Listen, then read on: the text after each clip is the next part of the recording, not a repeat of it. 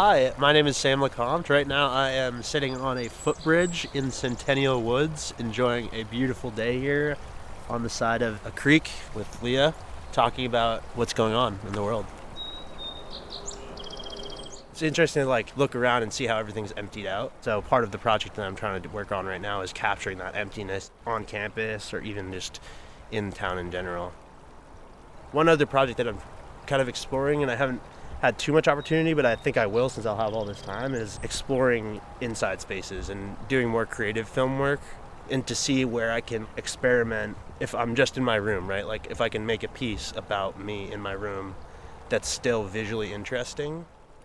In some ways, it's me just like trying to sort of encapsulate the kind of mental arena that I'm in right now. I feel all this disappointment of losing a graduation that I wasn't aware that I was going to lose. You know, like my friends are moving away. There wasn't as good of a goodbye as I thought there was going to be, you know. I think what I've been trying to capture is that enclosed isolation feeling. It's still a work in progress. I've sort of just like been capturing shots here and there in between schoolwork. Some of the most inspirational and most like poignant things to come about in life come from trauma and this is such a like traumatic moment for us just communally and individually that i think you'll find not just speaking for me personally but just generally something beautiful will come out of it. I mean i think storytelling podcasting videography is even more important in a time like this because i think it expresses what people are feeling in this moment in a certain way. It's like consumable but also just like relatable I think people are hankering for stuff to consume. Like they want they want stories to read, they want stories to hear about, they want stories to look at.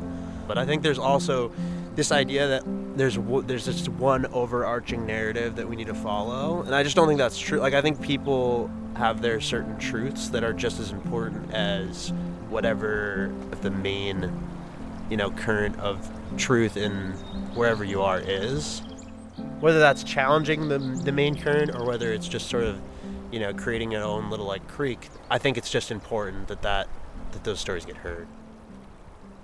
Some advice that i would give is being okay to admit it's hard. I don't think people necessarily know what to do next but i think even just saying that out loud takes some weight off the chest because it's like okay everybody's in this situation together.